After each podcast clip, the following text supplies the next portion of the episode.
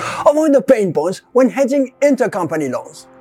Welcome to CurrencyCast. My name is Agustin Mackinlay. I'm the senior financial writer at Kantox and your host.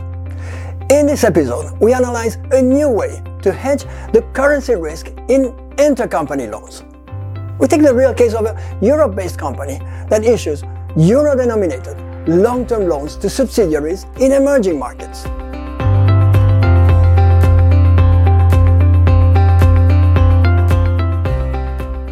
This episode is sponsored by Integrated Finance, API first fintech infrastructure you can build on. By using conditional stop loss and take profit orders, you can achieve significant savings in terms of the cost of carry. And while negative mark to market valuations trigger the usual margin calls from liquidity providers, positive valuations are cashed in. And you keep your firm's exposure to currency risk under active management throughout.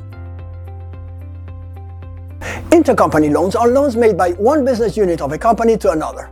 They are extremely useful because A. No credit application is required, B. The funds can be made available on short notice, and C. Repayment terms can be very long.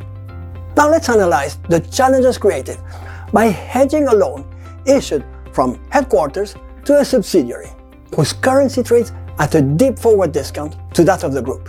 For example, a firm based in Spain issues a multi-year loan in euros to a subsidiary in Mexico.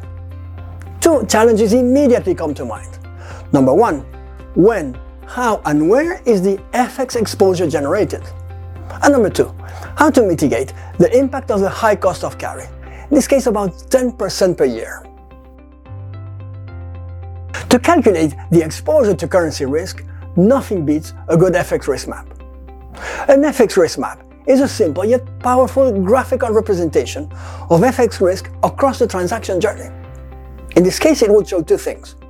One, the risk does not necessarily start when the euro loan is made, but rather when the funds are actually deployed by the subsidiary. And number two, the FX rate to defend is the weighted average of all the rates that prevail at the moment conversions are done. A common approach to hedging long-term intercompany loans is to take a one-year hedge that can be rolled as necessary. Let's consider some of the pain points involved. The high cost of carry. At about 10% per year in Mexican pesos to euro, it implies a very high cost of hedging. The open FX risk if the initial hedge is not properly aligned with the conversions. And the impact of mark-to-market valuations. While negative valuations trigger the usual margin calls from liquidity providers, positive valuations are not cashed in. Now, that's a lot of pain points. By delaying the execution of hedges with the help of conditional orders, we achieve savings in terms of the cost of carry in two ways.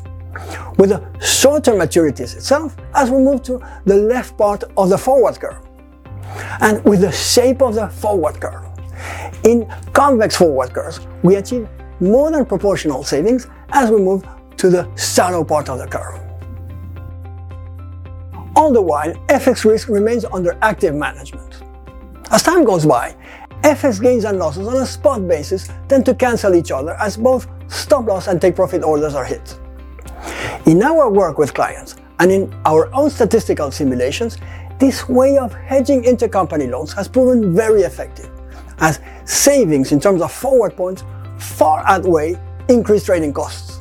On euros to Mexican pesos, annual savings of about 2.5% can be achieved, and of about 1.5% in dollar to Swiss franc. Needless to say, all of this requires a significant degree of automation, as conversions, repayments, and conditional orders must be reset at all times. In this area of high FX volatility, shifting interest rate differentials, and less than stellar cash flow visibility, currency management automation solutions allow you to simultaneously handle all of these concerns, while at the same time optimizing cash management. In my book, that's pretty good. Thanks to Integrated Finance for sponsoring this episode.